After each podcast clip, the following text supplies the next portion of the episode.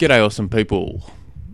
Welcome to episode, I'm just looking it up as we're talking, 285 of the Trainsmooth podcast. My name is Tim Egg, and if you have any questions at all you'd like to submit through to the show, don't hesitate. Jump in front of your computer, pick up that telephone, whatever it takes, type in trainsmooth.com and up on the homepage there it says submit your questions click on that it comes a little form type away be super specific be super selfish submit your questions. Makes me feel important, needed, loved, cared about. Um, so today's question comes from Graham, who did that very same thing. Why should I consistently breathe when my head is in the water? Wouldn't it make more sense to hold and blow out before I breathe? Um, there are a few coaches. It's a good question. Um, there are a few coaches in the minority, so to speak, that actually recommend that. And, and swimming's one of those things that some every uh, uh, most you know there's so many different theories and some athletes says oh you shouldn't be doing this. And then some like some coaches say you can't do that. That's the worst thing. And then some other coaches are over here saying oh that's the best thing. I get my athletes to do this. And then one's over here saying you both are wrong. You need to be doing this. So there's so many different theories so many different ways um, and you just kind of have to navigate and try and find what works for you. Um, but holding your breath, the the theory behind that is that when you take a breath, the oxygen fills up into your lungs, that air stays in there, raising your body very slightly in the water, keeping you high, that little bit higher in the water, which will make you that little bit quicker. Um, that's a that's a theory behind it. I haven't seen any real, you know, research or study saying that that's the duck's guts. That you know that's actually proven. But anyway, that that's one of the main theories behind that. And and as far as I'm aware, only a select few, really, a, a minority of swim coaches actually do that um, triathlon coaches actually recommend that. So my the my in my th- and I've tried it. I've tested it not just only with me, um, with other athletes. You know, oh, work for you know. I'm not one of those guys that go, "Oh, work for me." It can definitely work for everyone else because um, I just think that's a BS cop out. But but my experience indicates that people that hold their breaths uh, underwater and without breathing out are generally the first to blow up in the water that's generally what I've generally come across. You're not going to hold your breath when you're running. You're not going to be holding your breath when you're cycling. You're not, you know, you don't walk up the street casually go, oh, better hold my breath. Hmm. You, you just don't do it. You, you naturally breathe in, you naturally breathe out.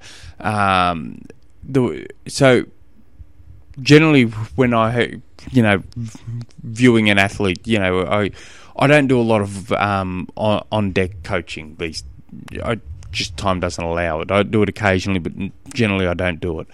Um, but I do analyse athletes' video. They'll get some video footage of it, uh, of them swimming, hopefully from as many different angles as humanly possible.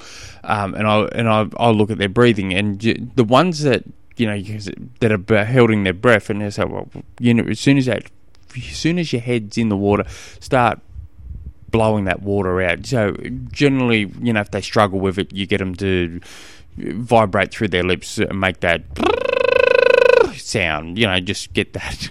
Um, that must have felt great, you guys. the people that are listening to this through earphones and they heard me go. oh gosh!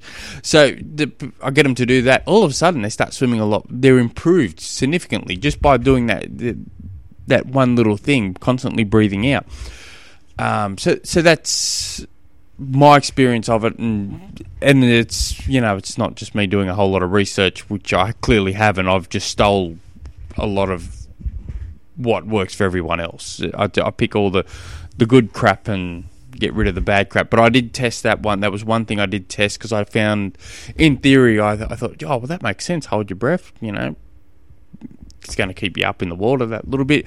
I found no evidence of that uh, at all. Um, and in fact, I actually, uh, it actually, I felt for some athlete, it slowed them up. they just blew up that little bit quicker, and the pace was just a little bit off. So, but you need to do your own test, Graham. Um, run some tests. Uh, do do maybe and don't just do it in one session. Go, oh, I'm going to do 200 holding my breath, and then I'll do 200. You know, blowing constantly, and I'll see what's best. Uh, do a full training block. Do do like a six week training block of just doing nothing but holding your breath, uh, um, and then blowing out just before you take a breath and then do another six week block of constantly breathing out and see what happens, and then add some time trials in that as well. Um, and I'm not talking about like a 1k time trial. Do do like a CSS um, time trial. So you do do a good little warm up, but your main set's uh, 400 meters. You're timing that. Um, have, have a good you know, five minute rest in between. Maybe just do a couple of easy easy laps in between, and then um, do a 200 meter time trial and then just Google CSS calculator and add that in, and that will give you a nice little CSS score. Um, but there are so many theories with with um, with swimming. Some I like the you know some athletes, some coaches should never use a pool buoy, and then you got other coaches like Brett Sutton, for instance, who highly recommends pull buoys. Just about all your sessions are done with pull buoys, and then you got others saying, "Why would you ever use f- f- using fins?" And then and I, I stuck with that for a while, thinking, "Yeah, using fins are silly." And then I thought, "Well, fins are important when it comes to doing drills." Um, and then some saying do it using kickboards. That's absolutely ridiculous. That doesn't replicate this. And then some are saying well, kickboards are actually good. Um, so you're gonna if you ask that same question to a or any swimming questions asked to, that to a hundred different coaches, you might get a hundred different answers. But yeah, that that's just my little um, ex- my little theory on it all. Anyway, all the best. If you guys have any other questions, jump on through to the website trainsmooth.com. Till next episode. Hooroo.